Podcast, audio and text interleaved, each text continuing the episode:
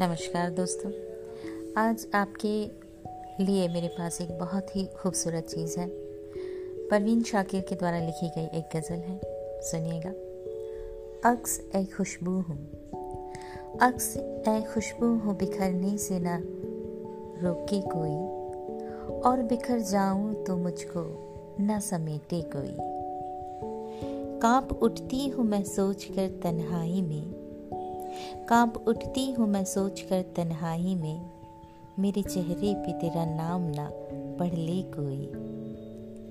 जिस तरह ख्वाब हो गए मेरे रेजा रेजा जिस तरह ख्वाब हो गए मेरे रेजा रेजा इस तरह से कभी टूट कर न बिखरे कोई। अब तो इस राह से वो शख्स गुजरता भी नहीं। अब तो इस राह से वो शख्स गुजरता भी नहीं। अब किस उम्मीद पे दरवाजे से झाके कोई?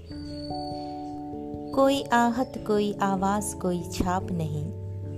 कोई आहत, कोई आवाज़, कोई छाप नहीं। दिल की गलियाँ बड़ी सुनसान है, आए कोई।